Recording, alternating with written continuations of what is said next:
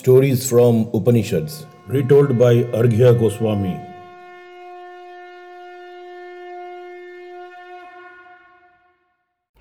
Thank you, my friends, for tuning in today and listening to my podcast.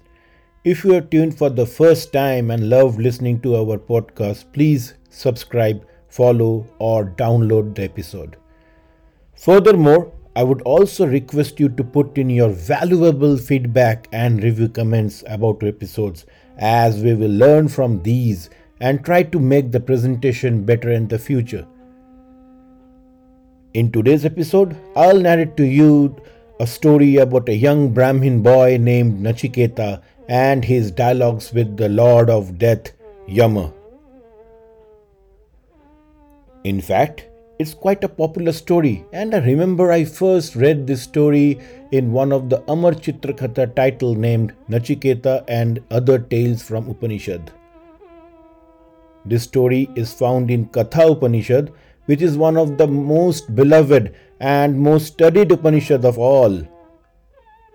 This sacred text is a part of Krishna Yajur Veda and has motivated many scholars and thinkers not only in India but also abroad. The pronunciation of the word katha is quite unique and funny. If it is pronounced as katha with too much stress on the letter th, which means distress in Sanskrit. So, this Upanishad is a story of the young boy named Nachiketa who was in utter distress with all his questions for Yama. But if the word is pronounced with soft th, th, then it means a story or a legend, katha. So it all began when a sage named Vajrashravasa decided to perform a great fire sacrifice or yajna. In this sacrifice, he gave away all his possessions as religious gifts to the various Brahmins and priests. This sage had a son named Nachiketa, who was very well versed, studied all the scriptures, and was pure and very intelligent. On the day of the fire sacrifice, he witnessed the rituals and proceedings very carefully and keenly as his father was giving away all his possessions to the Brahmins and the priest. But he noticed something very unusual and inappropriate. Since he was well versed with the scriptures and rituals, he could easily make out that his father, sage Vajrasravasa, was making an atrocious mistake he was gifting lean and weak cows which were unable to produce milk. He realized that his father was doing adharma or the unrighteous deed and wanted him to stop donating such weakly cows to the Brahmins. Disturbed by this fact, he quickly went to his father and said, O father, I have heard that you need to gift all of your possessions in this yajna so will you also give me away? Busy sage did not reply and kept on donating his possessions to the Brahmins. After a while, Nachiketa questioned his father for the second time. His father did not respond again, but he got little bit irritated. Nachiketa waited for a while for the response and again asked the same question for the third time. By this time, Nachiketa's father was really angry and irritated and could not control his temper. He bursted out at Nachiketa saying, I give you to Yama, the god of death. With folded hands, Nachiketa agreed with his father. In Sanatana Dharma, we have a concept of Pitri Agya, which means command of the father or order of the father. So Nachiketa gladly accepted his fate and died as it was his Pitri Agya. However, his father had uttered those wretched words in a fit of rage and never really wanted his son to die. After death, Nachiketa proceeded towards the kingdom of death, the abode of Lord Yama. When he reached his destination, Yama was not present. The guards at the gates stopped Nachiketa as he had come there out of the turn. So Nachiketa had to wait for Yama's return. Nachiketa waited there for three days and three nights without taking a single drop of water or a grain of food. When Yama, the Lord of Death, returned to his kingdom, he saw this young Brahmin at the gates waiting for him. As he learned that he had been waiting for three days and three nights, he felt very bad and sorry for the young kid. He immediately realized that as per Dharma he should not have kept a Brahman waiting for so long at the gates. So Yama immediately ordered the guards to get some water and welcome Nachiketa inside the kingdom. Ashamed Yama said to Nachiketa, When a Brahmin gates enters a house, the house owner must pacify him by giving him water and a seat just like we pacify a fire by water. A Brahmin who stays in a house without meal destroys that foolish house owner's hopes and expectations, rewards of his good associations, merits of his beneficial speech, good results of his sacrifices, all his beneficial deeds, all his cattle and children as well. After a while, Yama told Nachiketa, Oh, my dear child, I'm sorry to keep you waiting for three days and three nights without food and water at my doorstep. So, in return, I request you to ask me for three boons, one for each night spent at my doorstep. On hearing this from the god of death, Nachiketa with folded hands, asked his first boon O Lord, the all powerful one, let my father's anger against me vanish. Let him be calm and cheerful. Let him not be anxious about me. When I go back to the earth, let him recognize me and gladly accept me. Yama smiled and said, Tathastu. Well, friends, the nearest meaning of the Sanskrit word tathastu in English means so be it. So, coming back to the story, Yama continued Your father will recognize you and will be cheerful and love you as always. Having seen you freed from the death, he will sleep peacefully and will not be anxious anymore. Now ask your second boon, O child. Nachiketa continued, O Lord, you are Dharmaraj, the most knowledgeable of all. In the heavenly world, there is no fear of death, and no one is afraid of old age. Even hunger, thirst, sorrow are not feared.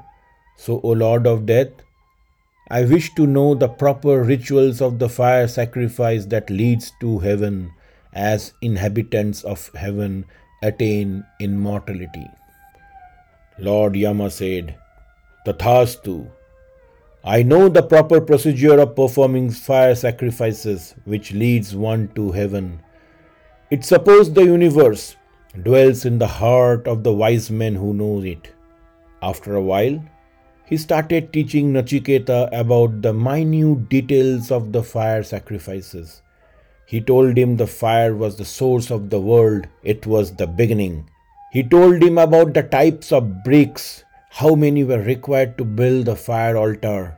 He told how many fires were required and how the sacrificial fire was to be lit.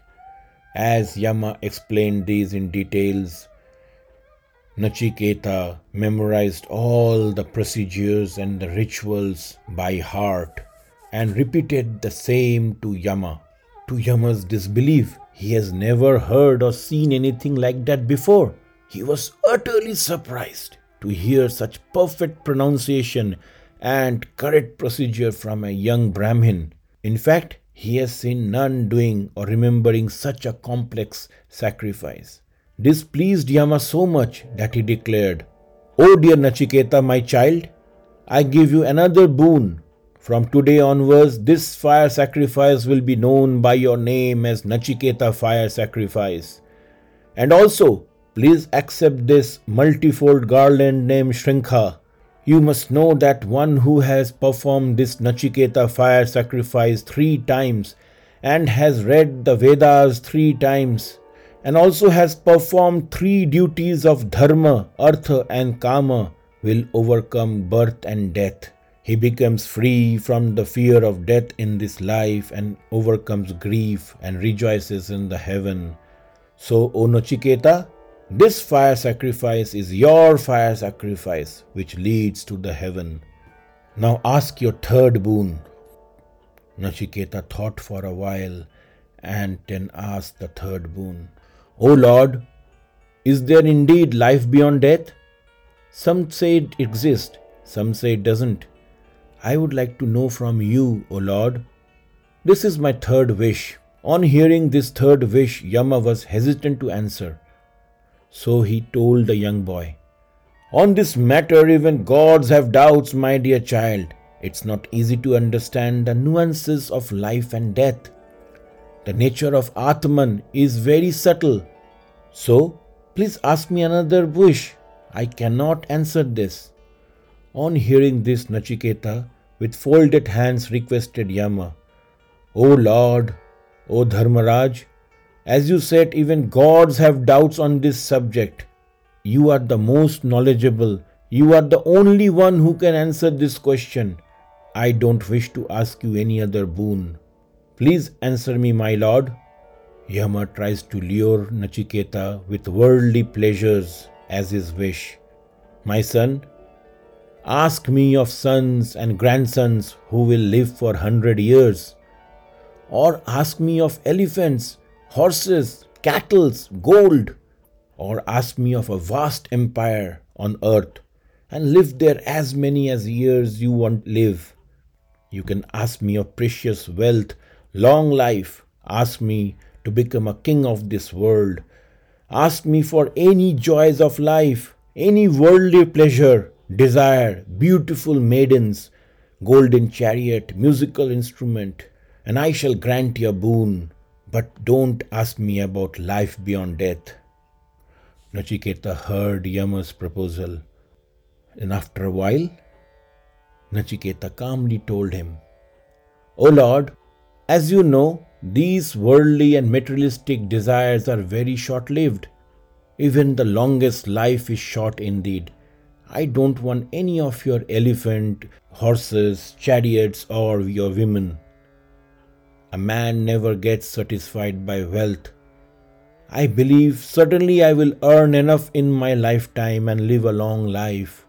No other wish is greater than the one I have asked for, my lord. Please grant me my boon. It was very difficult to lure young Nachiketa towards the materialistic worldly desires. Yama finally agreed to teach him about the mysteries of life and death.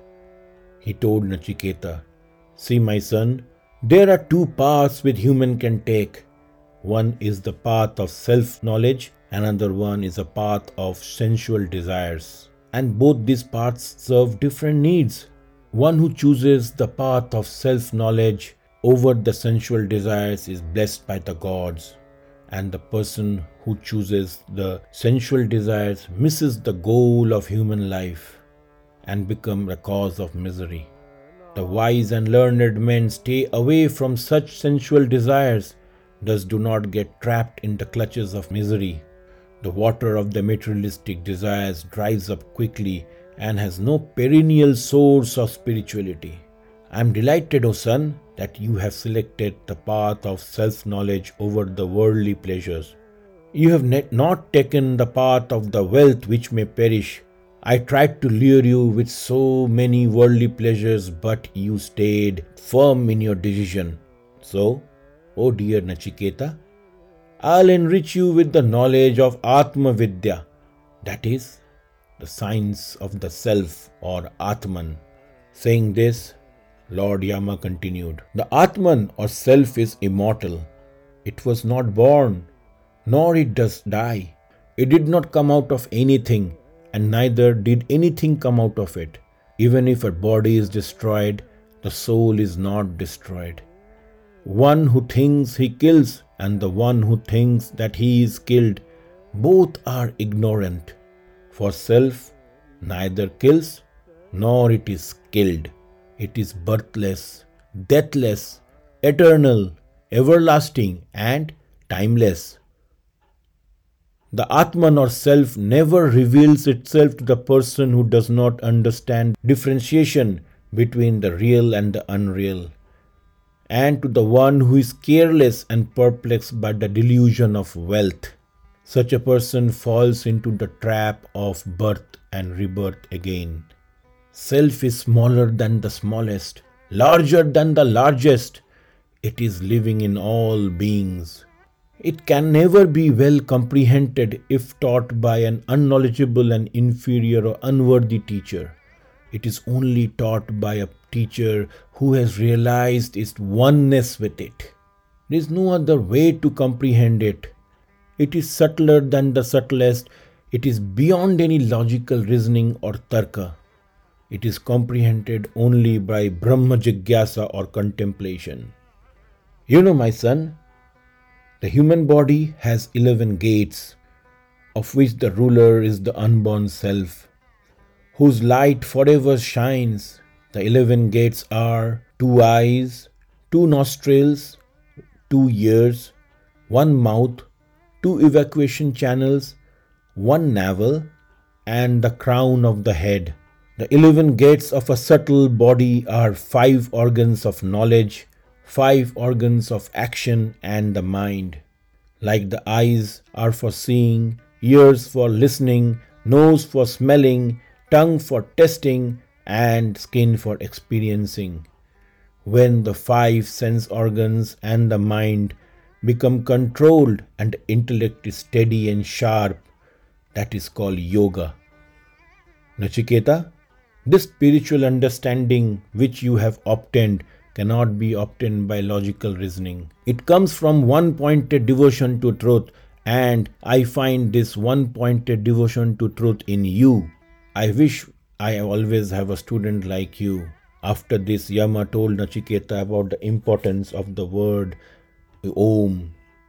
So he continued The ultimate goal which all Vedas declare is Om. All austerities aim at Om. All men, women lead a life of celibacy, desire Om. This monosyllable Om is indeed Brahman. This is the highest syllable, and one who knows it obtains all that he desires. It is the best means of self realization. It is the highest method and order. One who knows Om is adored in the world of Brahman. To train the will to truth is the greatest thing that a man can do with his will. This is the beginning, the middle, and the end of all moral and spiritual training. When the moral discipline turns towards the direction of the divine within, it achieves its redemption. Each step towards it leads to the greater purity, energy, and illumination. The fusion of pure will Pure intelligence, pure feelings are buddhi, which signifies the consumption of education in the character and illumination. So, friends, here buddhi is actually Vedantic reason. Coming back to the story again, Yama continued The Atman is not attained through discourses or through intellect or learning. It is only gained by the qualified one who seeks diligently and to such a person the true nature of Atman is revealed. My child, remember that. This body is a chariot, intelligence is the driver, the sense organs are his five horses, conscience is the curb, and the soul is the lord of the chariot who keeps the chariot and horses in control by the reins. And self is the superior to the body, mind, and senses. Know that greater than the individual soul is enveloping the super consciousness, the seed of everything in this universe. Still, a greater is the Supreme Self. That is the goal of our aspiration. And once that Supreme Self is realized, death loses all its terrors, and the one who has realized this becomes immortal. So, dear Nachiketa, arise, awake, bestir yourself, and do not stop until your goal is reached. The mortal who has heard this and comprehended the subtle self as the source of dharma, who has differentiated Atman from the body, mind, and physical object, rejoices because he has obtained the source of bliss, the abode of the Brahman. This supreme Brahman is open for you, dear Nachiketa.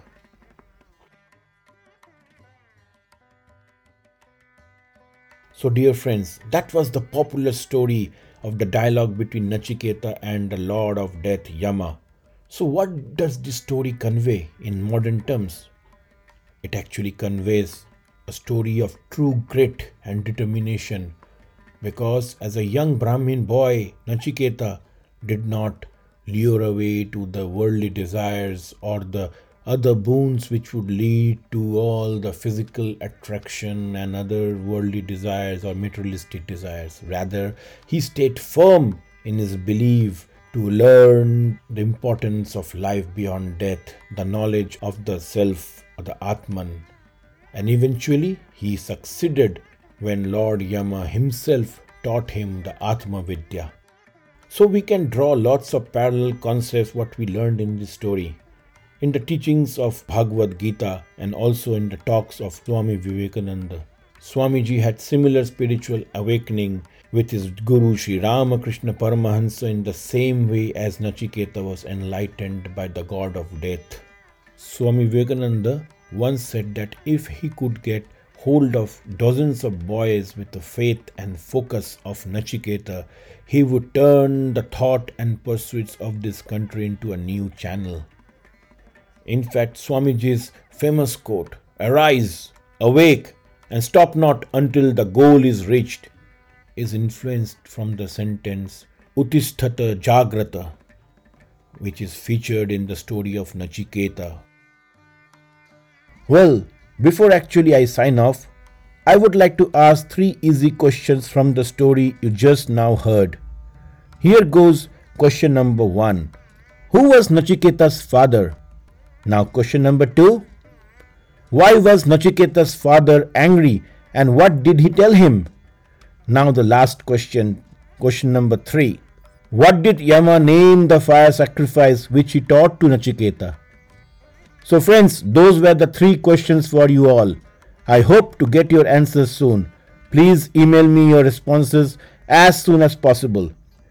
As a surprise package, I will feature the names of the listeners providing me with correct answers in my show at a future date. So, this brings us to the end of this episode. We'll come back again with a new story from Upanishad. Until then, Shanti Shanti.